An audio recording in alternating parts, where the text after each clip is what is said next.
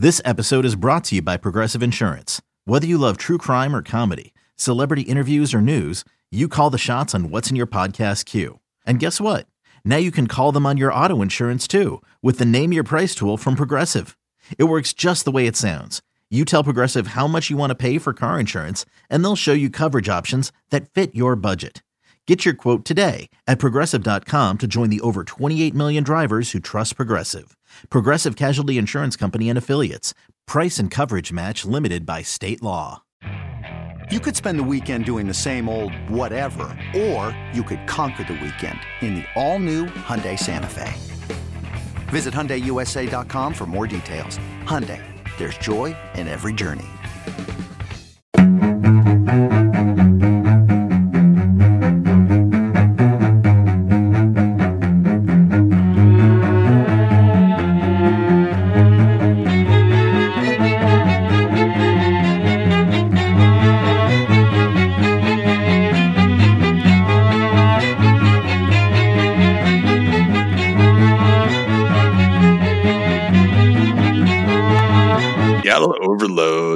Podcast.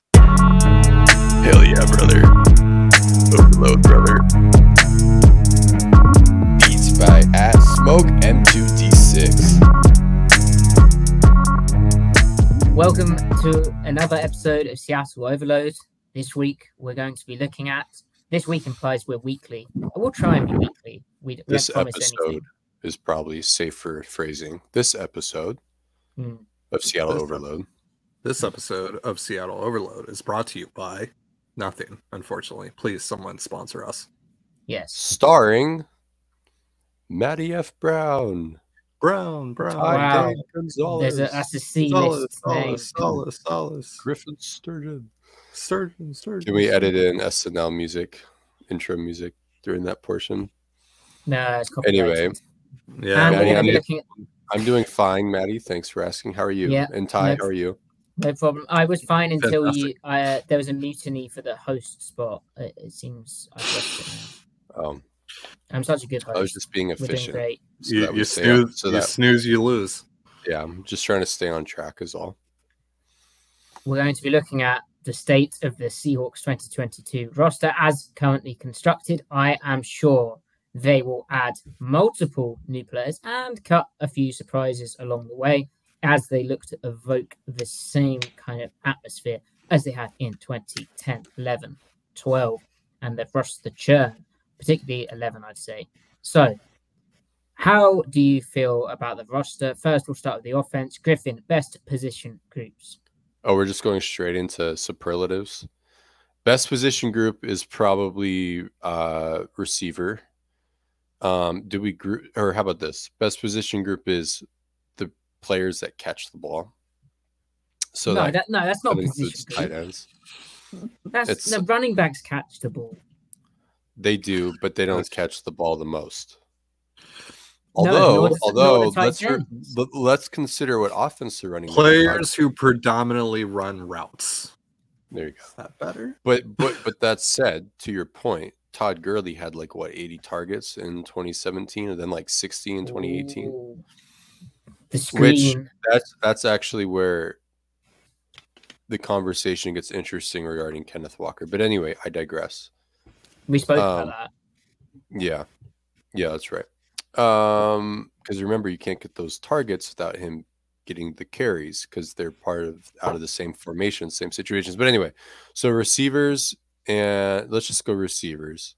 Uh you've got DK Metcalf, man, Tyler Lockett, and then beyond that, I sh- think they have really interesting depth. They just signed Marquise Goodwin, but so the main thing to look for this year, obviously, is can D'Wayne Eskridge be like a feature of the offense? And what's interesting about him to me is not just you know his tape. Yeah, there his college tape was certainly there were some exciting things, but there are some reservations. You know, uh, like he wasn't an offense that required him to run a lot of routes.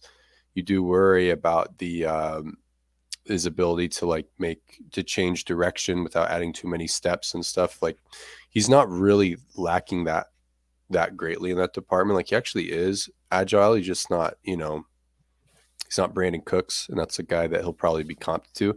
But what's interesting about him is that Shane Waldron wanted, in his words, three threats. So we can assume that D'Wayne Eskridge was a big target for them in the draft, and it's who their new coordinator wanted. So that's that's a good sign right there. So that means that they probably have high hopes for him, and we can expect a good degree of D'Wayne Eskridge usage, even just beyond the targets. Though he's a big part of their ability to jet motion, to be interchangeable schematically with him and Lockett, and that's a big deal. Not just again the production, but like who is aware that just affords you more versatility. So that's a big deal. Um, Freddie Swain, I think, actually has maybe more to him than uh, he has been able to show to date. Uh, for whatever, for whatever it's for whatever it's worth, Geno Smith really seemed to like him, especially when they would go into gun and they're more pure dropback stuff. Um, and he's pretty crafty after the catch. Um, and I think he also fits the rough profile of receiver types, archetypes that the Rams have had. So there's that. Um, they just signed Marquise Goodwin. Goodwin is very much a burner, deep post. He can run down the sideline as well. But where it gets really intriguing there for me is that, and I watched a little bit of him at Chicago. All the traits are still there. The skills are still there. I mean, granted, he is 32, so you're probably not going to see a lot of a lot of targets or anything. But what's really intriguing with him is yes, he's a burner, but he can run routes like in breaking mm. routes that the offense requires, out breaking routes like those uh those um like uh deep outs at like we're not deep outs but intermediate outs um like those blaze outs where you um stem with inside leverage and then you break out to the sideline and the quarterback can just put the ball in the landmark and he'll just run into the ball and catch it he can run those he can run the dig route uh that you know that drift route that speed cut dig route basically and under center play action and he can run those big dig routes when they go into gun um, that they run out of a variety of um, concepts. So he kind of fits the uh, the profile of just those common like flagship routes of what we call the Rams offense. Interesting because um, Pete Carroll he mentions how uh, returning wide receivers coach Sanjay Lal really found it useful having Goodwin back because he can show guys how Sanjay coaches route running and how to run certain routes, and like, like he's basically a very good route runner. So good that you've seen that on the tape as well. Yeah, and then obviously we're gonna see what what they have in Bo Melton. Maddie, I know you were watching a lot of him, but Bo Melton seems like as seventh rounder as seventh rounders go, he looks like a guy that could have gone in the fifth round and no one would have blinked an eye probably. And mm. um, and then from there you can like there's a path for a fifth rounder that maybe isn't there for most seventh rounders but he seems like he's got awesome traits and skills but he just needs some serious refinement. But maddie what did you see in bo melton watching him? Well kind of like eskridge's tape where he's a very he was a very scrappy run blocker although melton absolutely put his body on the line. He was throwing himself at people. Uh, playing with Rutgers, obviously, heavy run offense. Um, and trying to get creative because of the, their talent deficiencies largely. Uh, so his opportunities are kind of limited, especially because their quarterback as well couldn't really push the ball down the field very well or actually read concepts that well. So it's very much he was kind of their yak guy. So bubbles, shallow screens, uh, little hitches versus off coverage, where he he was very good at stiff arming the first guy and and and bit upright, but stiff arming the first guy and, and kind of shifty and obviously a dynamic threat after the catch.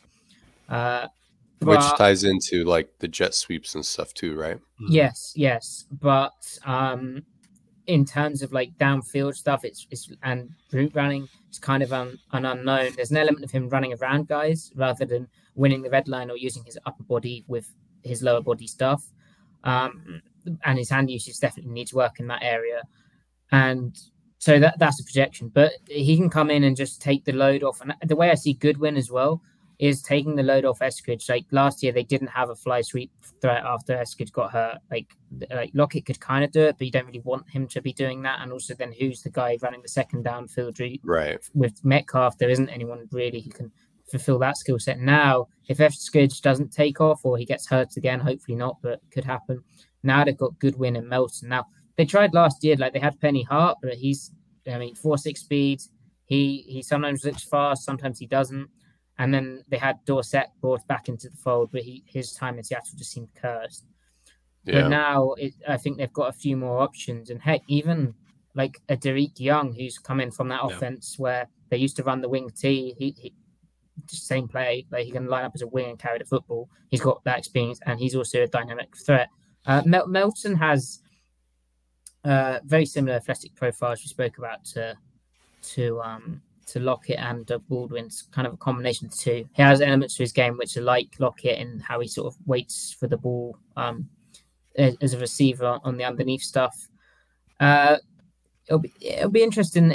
The thing for him was at the Senior Bowl when he was like had actual quarterbacks throwing him the football. Um, he was still running around guys, but his movement skills were good. And he was causing Coby Bryant problems uh, in his press line of scrimmage releases with like a, a half step, half step, uh, drop your weight one way, like a crossover or a downhill slalom skier, and then breaks to the other side and getting um getting Coby Bryant to lock his hips to the outside by stepping forward with the with the outside foot, thinking it was an inside release, and then beating him to the outside. So you know, there's stuff to work with there. Like, and and even his route running on downfield concepts where he didn't get the football, like, there's legit like intermediate, like over stuff where you're like, damn, if he'd been throwing the football here, like, I'm intrigued. So, Yeah. Mm-hmm. Wait, Yeah, so yeah, go ahead. like you said, could have been a, a fifth round pick. Yeah. So the thing with Melton is, I mean, well, the, the thing is all of the things that you just said, but just to add further, like, yeah, he is a raw route runner, and part of that is part of what probably led to that in his college career is because of the type of offense that he was in. Like, you get good at what you practice, I would imagine. But um, Hopefully, like yeah hopefully but so like he's a raw route runner but on in breaking stuff when he does make the cut he doesn't lose speed on it i mean you you literally do lose speed that's impossible not to lose speed but relative to like other receivers he's not losing a lot of speed which when he does make like in breaking any sort of in breaking route so that that is that right there you just combine with his athletic profile like he did have a good three cone at his pro day 681 and combined with his long speed and you just you see that on tape uh, where he doesn't really lose his speed on in breaking um, in breaking routes that's a lot to work with um, i think. So you know he's coming to, into a, an offense where where uh, i mean every separation is important for every offense but he's coming into an offense now where horizontally breaking routes are going to feature more than they have in seattle. So we can fathom that they can fathom as in the coaches are expecting more from him there and they're going to be he's probably going to be practicing those types of routes more than he ever has. Um the other thing that go ahead. Well, it's, it's interesting how him, Swain to a degree, but then certainly Eskridge and uh, uh, Goodwin, they all ha- you can see them having very similar deployment in this offense. yes. And i they're the was literally i was literally going to make that point. Uh, like all three of them there, there's some there's enough overlap between the three skill set wise that they can all be used like interchangeably to an extent. Uh like you said maybe less so on the pure like jet sweep. Well eskridge and bo can both do that. Uh maybe swain not as much but you know just whatever. Um in a pinch maybe but also the other th- uh the other thing that um kind of binds the, those three guys together is that they all have not spectacular but they all can catch away from their body like mid sprint like that's they don't have to stutter Are we their talking steps. in the the um the short to intermediate area? Yeah, I, w- I would say that. Yeah, Yeah. like I, I you mean like Bo Melton, he'll try to run under the ball and basket catch it like deep, deep downfield and stuff like that, and time it up, which is maybe I don't know, maybe that's better trying to cause so that you can keep running. Because if you have to catch with your hands like pronated on a deep ball, you're likely no longer facing the end zone, and then because you want to be able, but like on an in breaking route over the middle, if you're can if you can catch that if you can catch the ball with your hands away from your body that means you're not breaking your stride as much and that can maximize yards after the catch right Mm. so eskridge does not have a big frame but he has hands the balls stick to his hands uh, melton i saw him catch enough frequently away from his body like maybe he'll have a focus drop or something you know but it's just he's not like Lockett where he's trying to time his steps up with the timing of the ball coming out so that he can trap it with his chest. Like he's and Lockett can catch away from his body, but he you know he he does that a lot. It's like a habit thing. But Melton, Eskridge, Swain, they all can catch the ball away from their body in stride in that intermediate window, which is just huge for maximizing your yards after the catch and and helping the quarterback out. They know they can lead a guy and stuff, maybe put the ball out a little bit more. Yeah. Um, things like that. So so that's that's a characteristic that they seem to be coveting right now with Waldron and Dickerson running the offense. Yeah, and interesting as well because I feel like the yak in the offense is likely to increase because, like you said, there's going to be more horizontal breaking routes. There's these characters in the team, but also whoever's playing quarterback is going to probably access certain windows which are more conducive to YAC. They're less uh, difficult throws as per you know completion uh, percentage above expectation or over expectation, I should should say and you know therefore YAC's there and these guys having the the pass catching uh, traits to be able to do get that done as well is quite exciting to me. Eskridge, just going back to him, he's still somehow kind of an unknown in terms of the downfield, like uh, deep stuff. Um, Right. on college, I was a bit concerned about him uh, catching stuff like that. Uh, he sort of he got brushed off physically. He he didn't really know how to separate late. I mean, the the, the guy to learn from is Tyler Lockett, right? Because of uh, how well he separates late, despite being a smaller dude. But Eskridge, college, I was that I had down as a concern, and then the limited targets he did get deep. Uh, thinking of I think the preseason, perhaps against one against the Colts in the red zone fade, I, I may remember, but he did struggle with that too, both um, lower body, upper body wise, uh, struggled to separate um, downfield in in that sense at the catch point, even though he obviously has a, a very impressive speed. So that is a projection, and I'm interested to see how that looks. Preseason, I think we'll, we should be starting to get an idea. Hopefully, uh, it was a shame he got concussed because that just derails his progress. Like Yeah. he seemed like to have some flashes, and then I mean, by all accounts, it's a bad concussion. Had to go see a specialist. So Yeah. hopefully, he's he's fully recovered now. And by the way, you know, speaking of the Yak guys, uh Cade Johnson is still on the roster. And Johnson, I mean, this guy was incredible in school. Obviously, you know, lower competition that you have to um, you know, uh acknowledge here uh at, at South Dakota State. But I mean the um with the ball in his hands, just in the open field, like he's he was fantastic in school. Obviously tested poorly, but that's another guy, and that's kind of been an area that they've struggled in a little bit, creating after the catch. Maybe that's another guy that stands out uh, this offseason. Um, so they Yeah, have plenty of options. Cody Thompson, that's that's my guy. I like Cody Thompson. He's a big guy.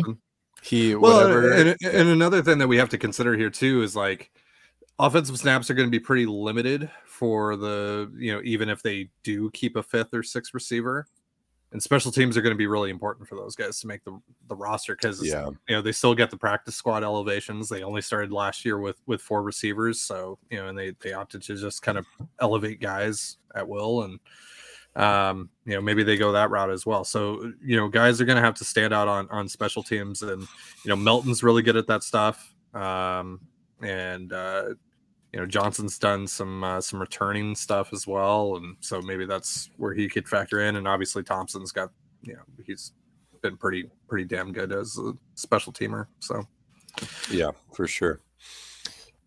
One one thing as well I'm interested with is Lockett turning 30. Um, what does he Hmm. look like with a quarterback who doesn't have the same chemistry with, and with a quarterback who doesn't have Wilson's deep ball accuracy? Does he transition into more of like a safety blanket, a quick separator in the slot, uh, like uh, Doug Baldwin? I don't think that's really his. I mean, he can Yeah. do that, but it's not his strength. Like his strength is still being that deep burner. But as Yes. he as he gets older, it'll be interesting to see that. The uh so on that point, the my main question for the receiving group is now that we assume that on paper they're going to run more of pure form Rams offense, quote unquote, and it's no longer the Russell Wilson offense and design is who's going to be the choice route runner? Who's going to be the guy who just has to win and the quarterback trusts that he will and will get the ball out like right at the break?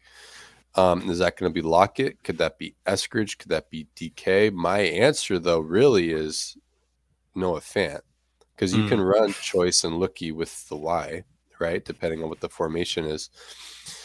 Um, Well, do we want to, if you want to transition to Fant, that would be my choice for the best offensive position group, tight end. okay. All right. So it on me. Talk tight Well, end. Noah Fant, he's he's pretty good, right? And then Will Dissly is a superb, outstanding run blocker who has reliable hands. Is a bit of a load to bring down. Got a nice stiff arm, uh, but you can keep him on the field. Now, twelve personnel is kind of a case of is your second tight end a good enough pass catcher, like uh, respective respected enough as a pass catcher for a defense to honor him? Well, probably not with Dissly, right? Like he, he's not like a complete mismatch. He's not like Aaron Hernandez and uh, Rob Gronkowski back in 2011 with the Patriots, but you can still survive on the field with them if you're, especially if you're running the ball quite a bit, uh, and then forcing teams hopefully into base personnel, creating the mismatches there, uh, and then Fant Griffin is is kind of that all around dude, right? Right. And Fant is still getting better. He's young and he has gotten better at some things year to year. He's he's uh you know, we talked about catching away from your body earlier. He's getting better at contorting toward the ball. Um, you think like those um, seam routes where you've got bodies all around you and stuff, and just catching in short windows, tight windows. He he's getting better at that, and that allows the quarterback to put the ball at different locations. You know, um, relative to those defenders too. He is getting better at that. He's incredible after the catch, wh- which that's another that's another really interesting thing um, to look for in both under center and gun. But like a lot of their gun drop back, like all the low reads in this offense, just turns like normal like little hook routes and little like out routes into into like you know they they turn into a pivot route or they turn it into a return route just so that the guy that catches the ball is always in motion when they're catching it. And that's just where, you know, you'd rather have Fant even in a medium paced stride than like stationary. But if he is stationary, he can get going in a hurry too. So that he can he'll really just generate explosives the way Everett and Higbee did for the Rams. Like just both those guys are incredible athletes after the catch. Fant probably even more so. He'll just take off on a six yard catch, right? So Yeah. And- that's exciting. and yeah, very exciting. And you know, the Rams they did kind of evolve from eleven personnel, and while we haven't really seen this uh, the pure Rams experience here, given the quarterback uh, of of the past, we haven't seen that in eleven personnel. I do think Seattle will lean more onto the twelve personnel because of things they can do out of it, and therefore, you know, with the wide receiving talent we spoke about, it's going to be even harder for those guys to get their reps. And you know, Seattle was in 12 personnel last year, 27% of the time per sharp football. This year, I'd expect that number to be much, much closer to 50%, if not over 50%, right? Like they have a real, real uh, options there. And then Colby Parkinson, uh, he's entering his third year in the league. So it's kind of now or sort of you're starting to worry about him. But six, seven, and with the different quarterback, you're, you're speaking about how Fant can be used. Now, Fant's a different level of athlete, but Parkinson six seven, and I feel like you know down the seam, seam read kind of deal. He can, Yeah. he can do that kind of stuff. He's like that. You know, okay, Dissly's not getting it done. Maybe you could say Dissly's not getting it done in the receiving game. Let's mix in Parkinson too with Fant. Uh, uh, you know, you can you can do stuff with him. Tyler Yeah. Mabry down the depth chart. He's um he's uh, 25 now, but he's kind of in that shorter squatter mold. He he can run block. He showed a few things in the preseason, but be be interesting. And then they picked up um Cade Brewer as an undrafted free agent who uh, I actually watched a bit of at Texas. He's kind of like a like a H back kind of type, but interesting too. So, real quick, uh, before I forget here, because you, you kind of mentioned it there with, with Parkinson and a different quarterback. Let me ask you guys this. Um, I'm probably going to sidetrack us a little bit here, but why not? Um, who do you think benefits of all the pass catchers, whether tight end or receiver, from a stylistic shift at quarterback? Um, well, that's complicated because like there's elements to where guys Yeah. can improve, and there's elements where they won't benefit. So like Metcalf, right? He's probably going Mhm. to get unlocked over the middle a bit more, and I'll probably uh, feel a bit harsh for judging his um well not judging, but regarding his route running as largely like to the sideline stuff. He might be able to show a bit more on the horizontal stuff and, and get more targets in that area. However, Russell was kind of the perfect uh, quarterback for him in the sense that he spams all the sideline stuff, the stuff that DK is is a mismatch and good at, and where he's likely to be one on one. It's hard to guard him in in that kind of uh, outside space. So, and you can say the same for Lockett, right? Like Lockett, he might get some more over the middle action, but then will he have the same chemistry on the deep ball, the same accuracy on the deep ball as he did with Russell Wilson? That's unlikely. Uh, I think that I think the tight end group is the most obvious to me. Uh, Yeah. do, do you do you think? Yeah, I, I agree with you. I agree with everything you said about the receivers. Um, but you know, the whole over the middle thing is you're going from like on a per target basis, Metcalf and Lockett are probably not going to be as efficient. So no matter how how you slice it, they're going to probably they're not benefiting from this change. But just from by virtue of the fact that Wilson simply, you know, refused to go over the middle, Will Dissly might get more targets than he's ever seen before in his career. And part of that's probably just staying healthy too, if he stays healthy. But on a per game basis, on a per snap basis, he's probably going to be seeing more option, more action than he ever has before. So just by virtue of that fact, yeah, I would say the the tight ends. Um, so yeah, that, that's where I'd go there. But I really do think that we'll see that Lockett can be an intermediate separator. He just hasn't had to run those routes. But he certainly has, even after all those injuries that he's sustained in his career have added up. I still think he has quite a bit of lateral agility that he'll be able to show off, and he's a crafty route runner that will apply to the intermediate as well. Hmm. Okay, so now the worst position group on the offense. Quarterback. That's the obvious one, right? Uh, Yeah. As much as we we love uh, Geno Smith and Drew Locks hose, um, quarterback is is tough, and it's kind of like with me. I, I want to believe there's something more. Like maybe they'll make something. Ha- they can't. And that's it. They're they're riding. Although if it looks terrible, I do like Baker Mayfield's still out there. The Jimmy Garoppolo thing is still hanging. Like Yeah. are you going to do anything with that, or is it Is there weird? Drama in Nashville to perhaps exploit. Yeah. Okay. Right. So basically, you're holding out hope too because you're having to invent these fantasies. I'm just following the tea leaves. That's all I'm doing. All right. So Uh, is is there is there a quarterback out there that is not currently on the roster, but Mayfield, Garoppolo, Tannehill that would make this position group not the worst on the offense? Well, Griffin said this before, but like if you look at Baker Mayfield's um, rookie year, uh, when he's like operating in like bootleg stuff, it's quite. That's like he was pretty good. Like He was even good in dropback too. I mean, he was legitimately a good quarterback the last like eight weeks of his rookie year. And then he's been a fundamentally different quarterback in process and execution ever since. And I don't know why the best he's ever like Stefanski didn't even bring it out of him. Like, yeah. he, so- needs he needs uh, the offensive mind of Freddie Kitchens. Is that's what you're Well, it wasn't even so. What wasn't the rumors that it was whoever, like Kitchens got the promotion based off of what Baker did the second half of his rookie year, right? Yeah. But it wasn't the rumor that it was really the quarterback coach at the time that was the guy that was like getting Baker playing like he's never played before. Um, and then that guy's like not even he's like coaching in college now. I always forget the guy's name.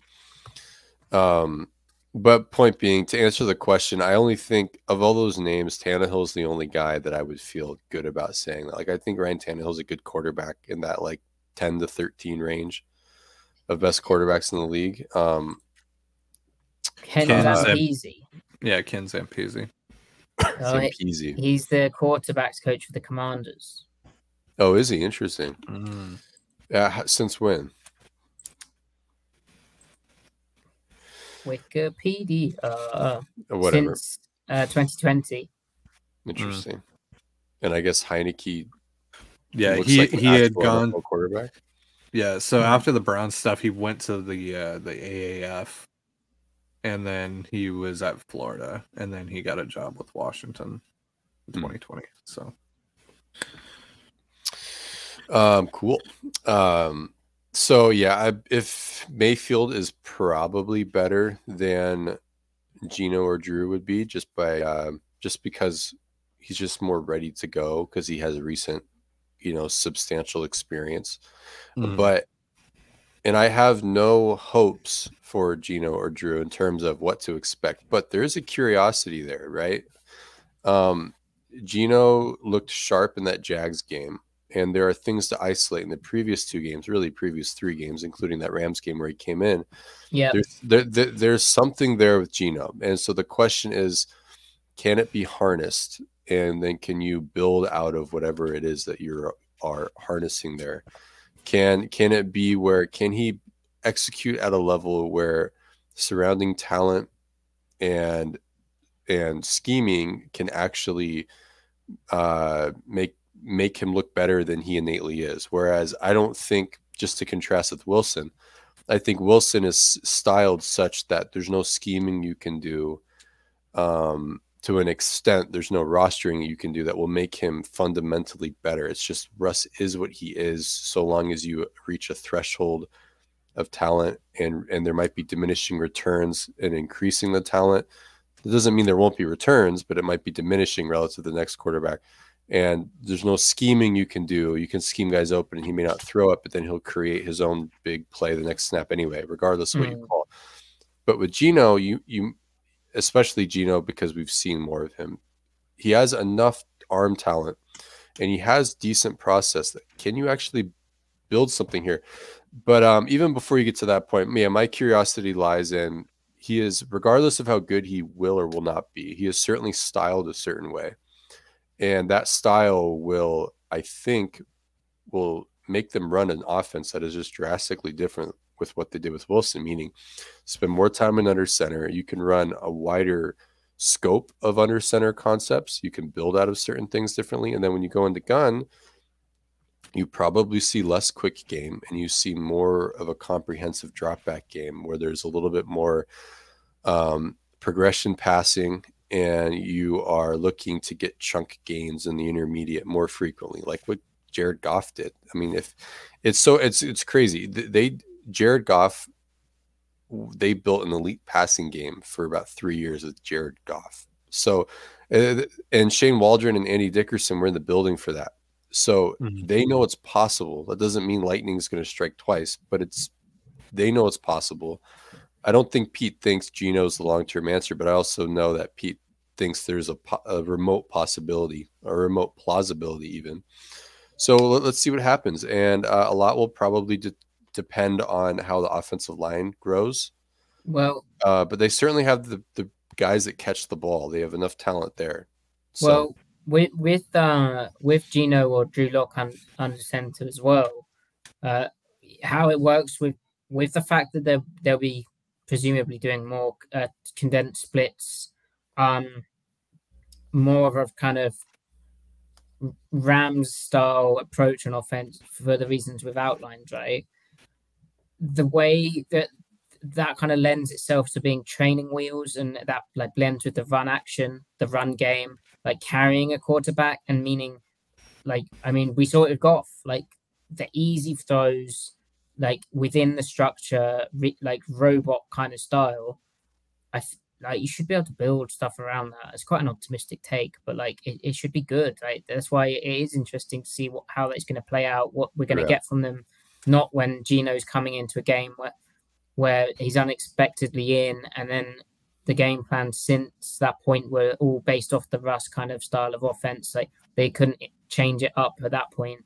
Um, having it actually catered to either one of the well, it's not even going to be catered to either quarterback. It's going to be a very um, it's going to be Waldron's offense, right? Uh, yeah. Yeah. when when the when the starter wins the job, then they'll cater a bit more, but it will still be very um, training wheels. Um, Yeah. You know, fr- run action, r- run friendly Rams style kind of approach uh, with Goff. I, I Yeah. we suspect, right? Like that's surely the expectation. Right. Right. So, uh, so uh, you mentioned the offensive line, and I guess the other worst position group. You could say tackle, but that feels harsh because they have upgraded it, and it's kind of it's an unknown, right? Whereas the interior of the offensive line is a bit more known. I th- yeah. Uh, first off, the main change that occurred, Austin Blythe. Uh, we, we talked about him a little bit, but um, he's great to have in there just because he knows he knows how to set protections, and that will help with Geno Andrew with the quarterback change. Um, he'll be like a, a stabilizing presence there. That said, I don't know about Lock, but Geno is actually pretty good pre-snap. I think um, setting protections. So I think that's just more the merrier with Blythe in that regard. But Blythe has has been a good center in the past. So we'll see what goes on there. If if anything, even if he is no better than like what we saw of Pocic toward the end of the year, we can at least expect him to be that for a full 17 games. So that that's exciting right there. At guard, Gabe Jackson, according to PFF, had a down year last year. He did get nicked up uh, in the middle of the season. So to me, my main question is, can he stay healthy? Um, Damien Lewis also got hurt, and he has had very good stretches, and then he's also had some bad games uh, in Mm. pass protection. Um, but I Damien wonder. Lewis, I wonder his move from right to left. Like I do you wonder that. it as, uh, I think, a brushing your teeth analogy, but um, Yeah. that is A little that less must have- brushing. that didn't seem to do him much good. Right. So does the extra year help? Um, but uh, you know, it's year three is a big year for offensive linemen. You know, uh, coming into the league. So can he put together a healthy year? Can Gabe Jackson put together a healthy year? And then we'll see what their the extent of um, the interior uh, potential is. But I, I think that they have the talent. Like Damien Lewis is very talented and he was a big part of that the offensive line turnaround last year. Like they had good pressure numbers in pure dropback situations the last five six games of the year last year, um, and Damien Lewis is part of that. Um, Yeah, you know, it, it seems almost harsh to say to put this in one of the worst position groups, but because, like, as It's you say, when they're when they're at their best, like, it's it's like good. It's a good offensive line. Like yeah, we we said when when um you know it comes out Russell Wilson had a bad offensive line. Well, he didn't. So he the, the the line was definitely bad at times last year, and but I I point that to injury, and then not just injury, but then the downstream effect of that affecting continuity. That's really on paper. I think they have the talent to be a good offensive line, but really continuity is the biggest question. Like Charles mm-hmm. Cross will be a good left tackle, but it will probably take him some time. And then, then there's the communication aspect of it, which is huge. That's mm-hmm. where offensive lines become greater than the sum of their parts, right?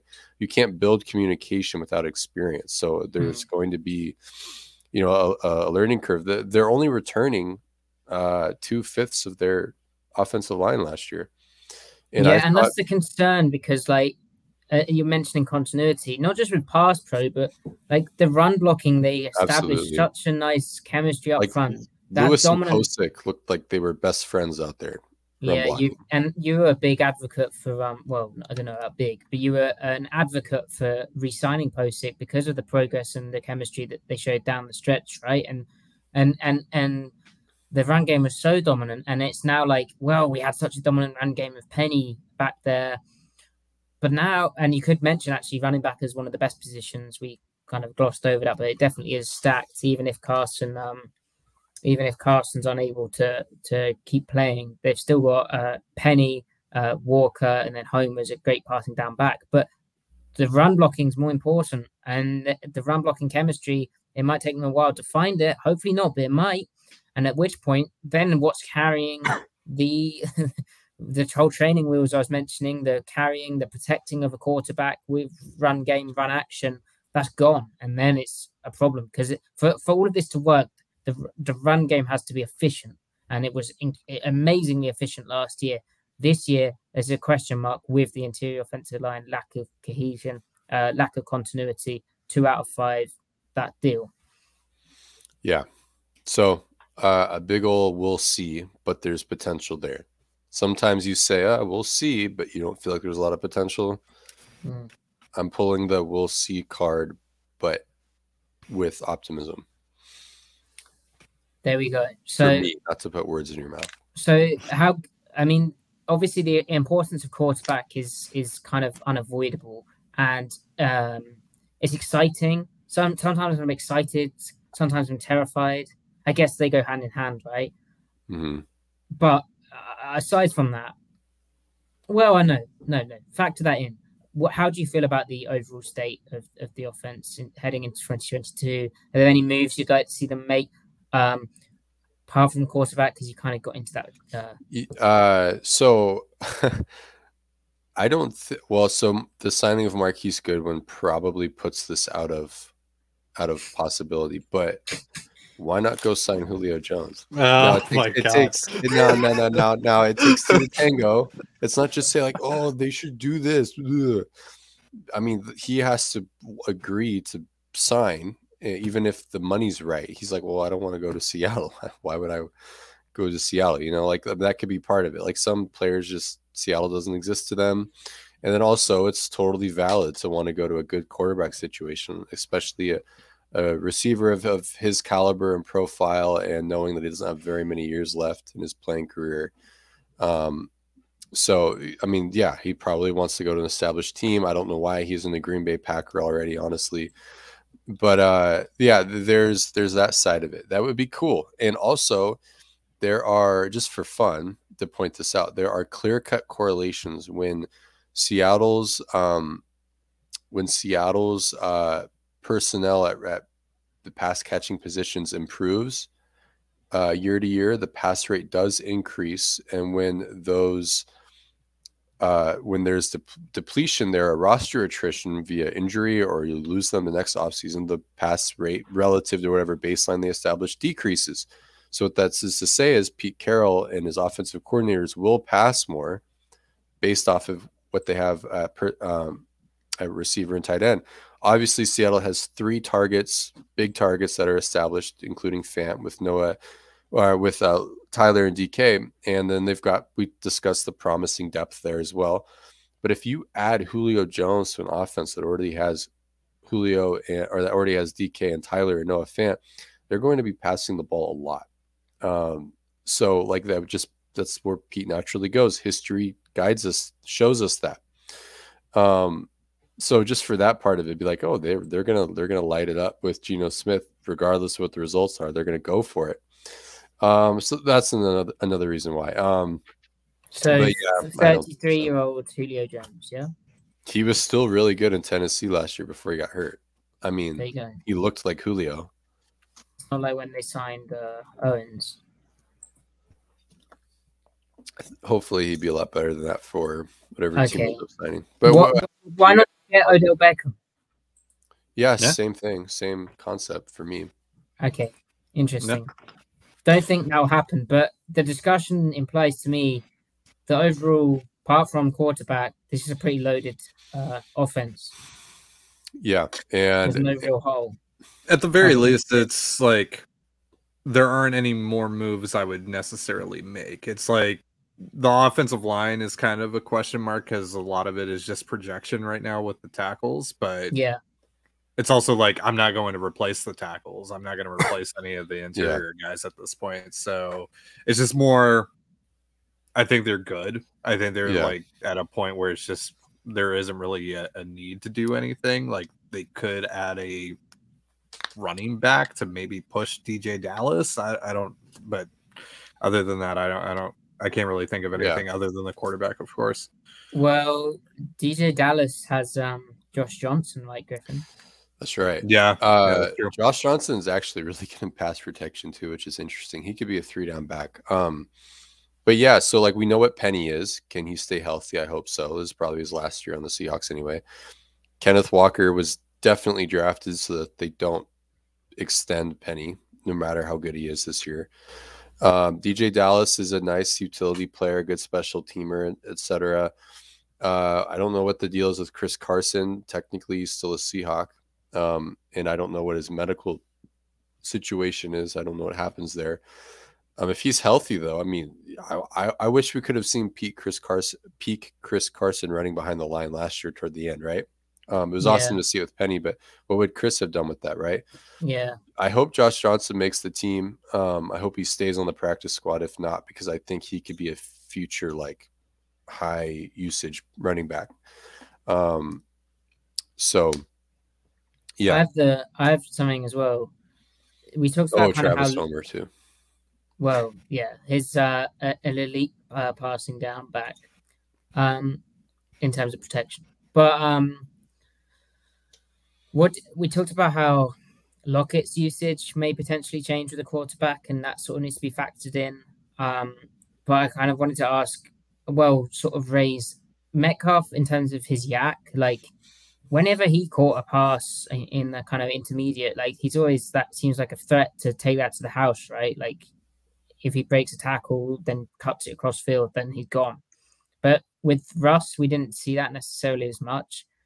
That, that's something where I think perhaps, the, uh, depending on who the quarterback is and whatnot, I feel like we might see more of that, but less of like the deep sideline stuff, like vertical. But then maybe in like the low red zone, like we saw Geno, he sort of unlocks him in the kind of vert go up and get the football, uh, like back shoulder fade stuff mm, potentially. I don't know. Do you have any thoughts on this? Well, so yeah, I mean, I agree that DK will still be good down the sideline no matter who his quarterback is because he's so good at running those routes. But there is no better quarterback for DK Metcalf and how he plays down the sideline, at least outside the numbers in the NFL, than Russell Wilson. Like, I'd even would, if I was DK, I would probably ref- prefer Russ even over like Rodgers and Mahomes, even just for that aspect, like running those routes. Because I don't know how Russ does it, but he does it.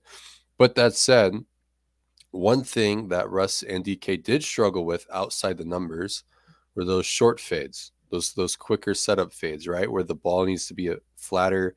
And it's not because Russ is inaccurate throwing it. It's not because, well, yes, DK is not the best go up and get it receiver of his size, right?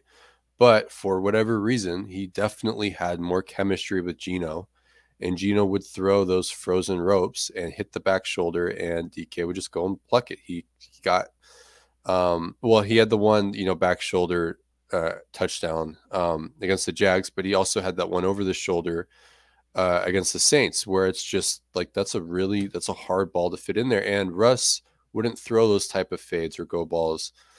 Um, in one-on-one situations, ironically, he would against cover two, like a hole shot, but like the one-on-one technique, for whatever reason, it just works for Geno and DK. Um, he also Gino also had a similar ball on the wheel route, I think, to Tyler, or no, it was a fade against the um, against the Saints, and it was a little underthrown, but it was a type of trajectory that Russ just for whatever reason doesn't throw that type of ball there in that situation. So it's like, yeah, could there be a little bit more there? Uh, with those quicker setup fade balls uh, on the perimeter, so that that's that's something to to look for. Um, with Geno. Now we're we're talking a lot about Geno here, though. Drew Lock, Geno Smith is is not a bad arm talent, but Drew Lock is ge- genuinely very talented, and it's not just arm Yeah. strength. He's capable of being highly accurate, and a lot of his bad plays are bad decisions, and not even like a bad read per se. It's like he's trying to do something he shouldn't try to do. Like he's very conscious of what he's doing. It's just like, don't do that. Don't try to do that. Um, but but Shane Waldron, he the um, the Seahawks YouTube channel, you know, like they do those film sessions uh, with with uh, you know with coaches, and they did it with Waldron for both Drew Lock and Noah Fant. And he mentioned because when they got to the Noah Fant t- uh, tape, Bridgewater was throwing the ball, but so was Lock in some of the examples. And twice, Waldron's really emphasizing Lock's ability to make every throw on the football field. And the entire premise of the Rams offense, at least what they did with Goff, is boxing the quarterback's decision making in to as like small a like base of operation as possible. Like Yeah. but as but the offensive design can be intricate, but what the quarterback is reading is really simple actually. A lot of Which we- process of elimination Yeah, the training wheels, which we the the you know, training wheels in both under center and gun now it gets a little bit more they put more on the shoulders in under in in gun but that said Lock likes to get the ball out of his hand. He likes to even check down, even when he shouldn't. Like, hey, dude, go for it. Again, theoretically, if you can scheme the structure for him and you are asking him, you only do this, you only do that. And then if it's not there, get the ball to your outlet, get the ball to the running back or tight end in the flat or on the little through hook route through the, the line of scrimmage, right? And he will do that. If you tell him to get the ball out of his hand, he will. Like he shows it on tape. If, if you can just cull from his experience situations where he'd do something really stupid um, and then box him into that and then grow from it, I'm sure Waldron's thinking, okay, if I can get him to do that, the arm talent is tantalizing. Now, he might he might value more Geno Smith's decision making better, more value it his better decision making more. So it really depends. Pete Carroll also said um, that Drew is handling the offense well, but Geno has he said like essentially full control over it. Yeah. Shane might just think, okay, I like my receivers. I actually like my offensive line. If I think Geno, who is a lesser arm talent, can still run the offense, let's go. I can get the guys open for him. Just throw the ball. Geno will get to the spot if it's there. And again, it's it's Geno with the full camp as the one. Theoretically, it's Geno with the full preseason as the one. It's not him coming off the bench, running an offense that is meant for another quarterback like he did last year. And they gradually shifted toward what Geno does um, over the course of three and a half games. It's the whole thing is meant for Geno now.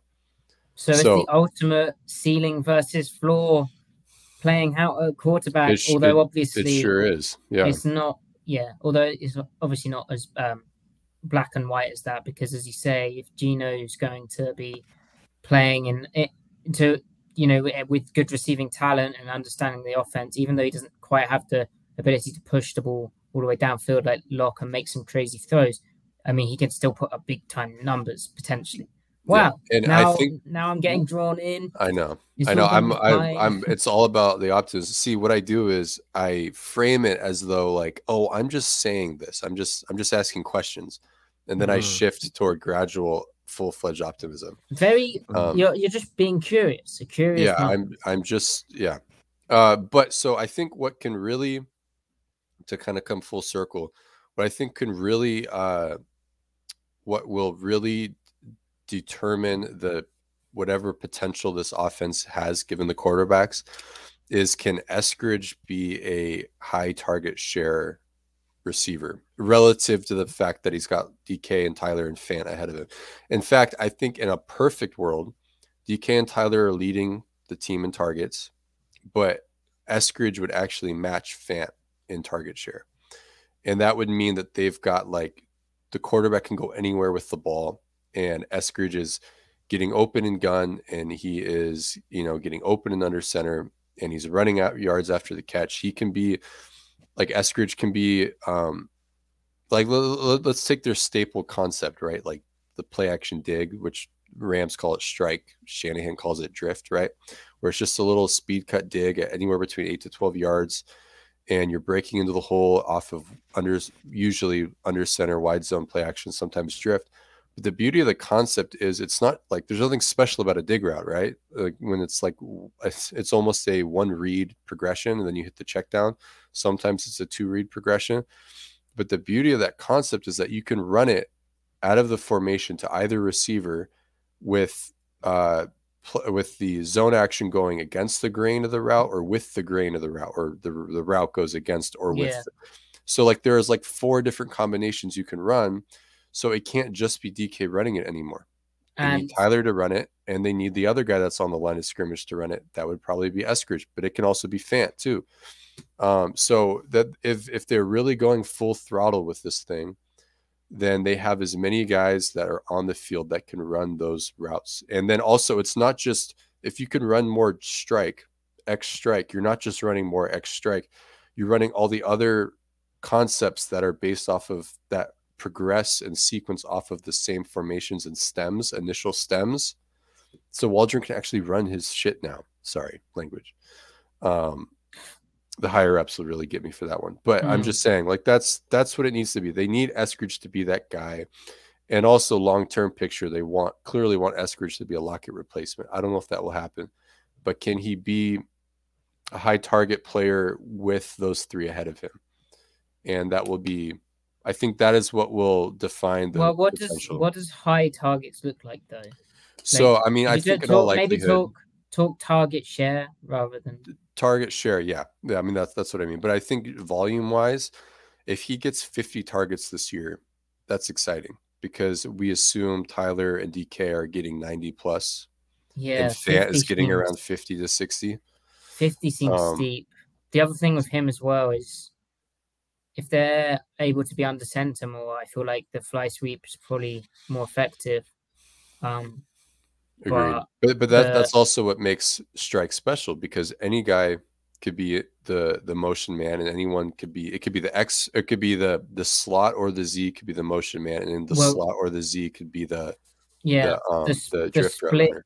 the split action which you you can include with it, right? The sift across from the the attached wing could even be Fant, who's got that kind Absolutely. of uh uh in Because he's the potential. outlet then. He's he's Yeah. the check down. It's Yeah. sometimes it's not always the running back. It doesn't have to be Todd Gurley. It can you know what I mean?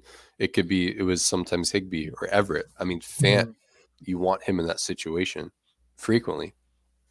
And that's So- also that's also where they're sorry to cut you off, Manny, but that's where Dissly being as good as possible is another has like positive downstream effects because if he is good enough to be the Y, that means Fant can be the U. He's off the ball doing the sift action, like you said, and that means they can interchange them. Fant can be on the line of scrimmage, running the dri- the drift routes and the dig routes or the the outbreaking routes from inline, and then Dissly can do it. So they really force the they force the defense to honor all permutations of what they do off of the same looks.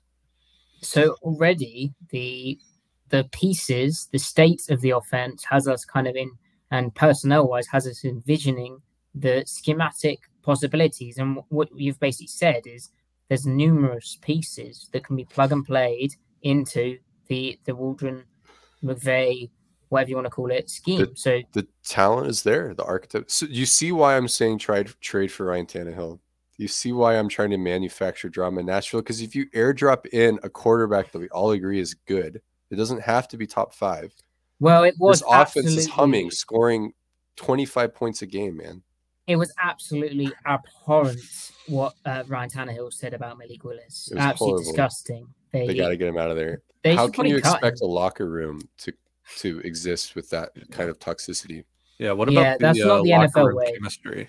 Yeah, Yeah, exactly. Like veterans never do that. Or Malik. Let let Malik play quarterback. Let him progress in the NFL without a toxic Mm. personality like Ryan Tannehill in front of him, making Well- things hard for him.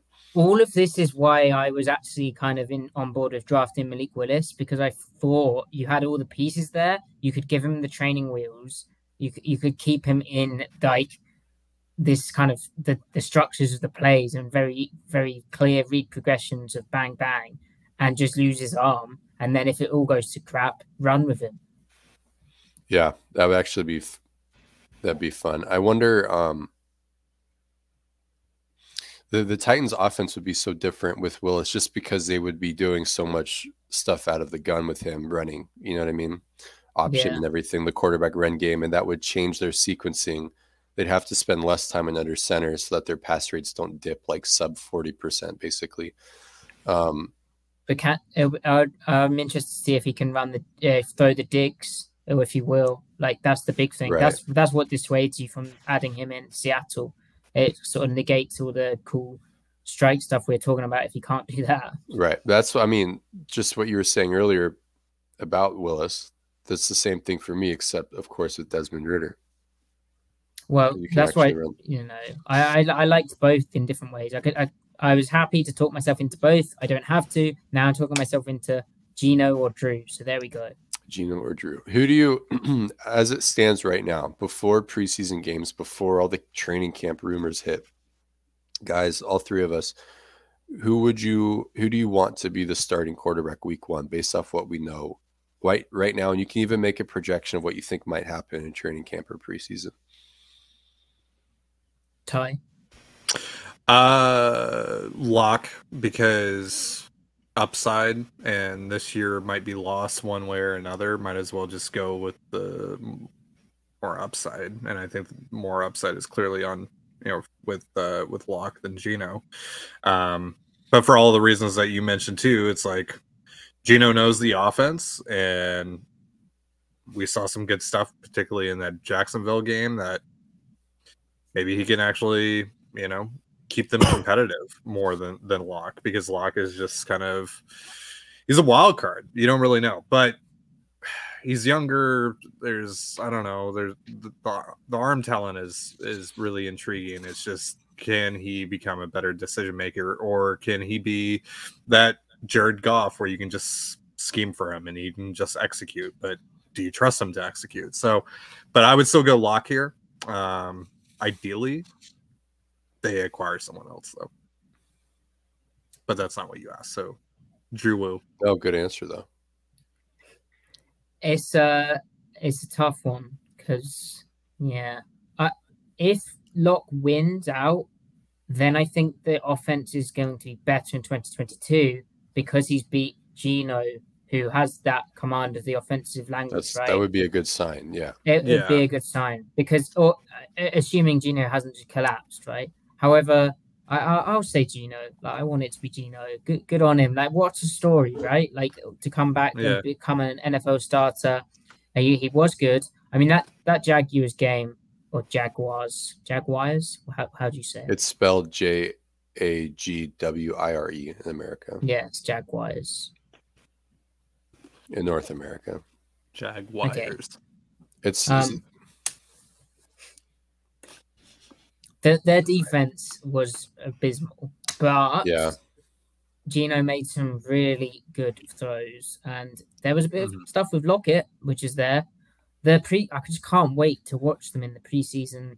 Yeah, Um, didn't Lockett just- have like I- 12 catches in that game? The Jacksonville game? yeah, yeah, he went absolutely off, and there was the DK Yeah. stuff. They, were, I mean, they the Jags were playing like man coverage and like busting everything, and like just terrible. Like they've never been prepared, basically. But there was still some tight windows, like t- t- like high CPOE throws, I'd say. yeah, but, and um, also yeah, Yeah, and also and also from a neutral perspective, if I wasn't a Seahawks fan, I would want to see Geno because this Geno's not going to get another chance after this. that's what you know, I'm saying. It's a great story. Drew, Yeah. Drew, by virtue of being younger, will get another chance eventually. True. But um, uh, the reason why I lean Geno, and I see the merits, I see merits to both. The reason why I see Geno is probably just because I we never got that itch scratched of wanting to see just one more Geno game after Yeah, the Jacks Ru- game. Russell coming back. I mean, uh, uh, aside We from the just fact wanted Geno played more. well, Russell coming back like what four weeks too soon. There's just Yeah, Let me let me ask you guys this. Considering the way that they played against Green Bay defensively, you know, holding Rodgers to 17, you think they win that game with Geno?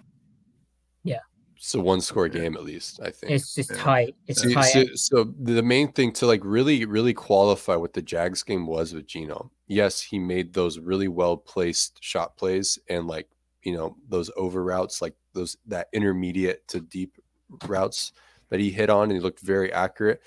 But what's what's really interesting about that game to me is that like you know we talk about oh quick game concepts and then like pure drop back you know five step drop concepts and again, like a five step drop concept from gun, the quarterback is lit- literally taking three steps, but it's a gun three equals five step concept. So again, with Russell Wilson, and again, the Jags game is a one game sample, so I'm not getting too crazy with this. But with Russell Wilson, year to year, by percentage of total dropbacks, um, he it's like 30% of his dropbacks are quick game. That's an absurdly high rate. You're not going to be an efficient offense on paper doing it that much unless you're incredibly efficient getting the ball downfield and your other stuff, which lo and behold, Uh, Russell uh, Wilson uh, is. and Griff from quick game, if you're not necessarily always honoring the structure of quick game, so you're improvising and then you're finding a big play out of it, right? Yeah, that's right. But and then so right, so there's a lot of quick game with Russ, and then not only is it a lot of quick game, it's not even the interesting quick game. Like you can't get to the second level with him very much for the Mhm. same reason he doesn't go over the middle. Like it's just stick and snag and slants and all that, and sp- a little bit of spacing. It's never stick nod. It's never stick dig. You saw a little bit of snag, inverted snag dig in 2020 with Schotty. Then it just all fell apart, right? But so 30% quick game and then like a league low, bottom three, bottom five, some years a league low, 20% of his offense was five step, right? So it's just like, ugh.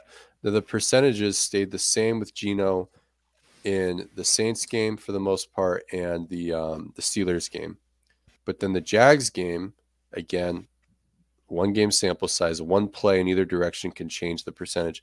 But he was like 35, 36% five step. And then he only had like four true quick game concepts in gun. And then when they were in gun, the pass rate in gun was higher with Geno that game than it was with Russell Wilson for almost every single year of his career. So what that mm-hmm. tells us is they were running the Rams offense. They were running the Goff offense in that game. Can well, you can you at well, least um, from a from a from a play type like not not from a not necessarily from an uh, appearance well well more I from mean, like play type in sense of like you know f- quick game versus five step drop that sort of stuff but not in the sense like they weren't able to fully that was the most Geno it looks right like the most cases right. Geno but still it was still based off the core of Russell stuff. So that was well, only but, but that was, was like, though?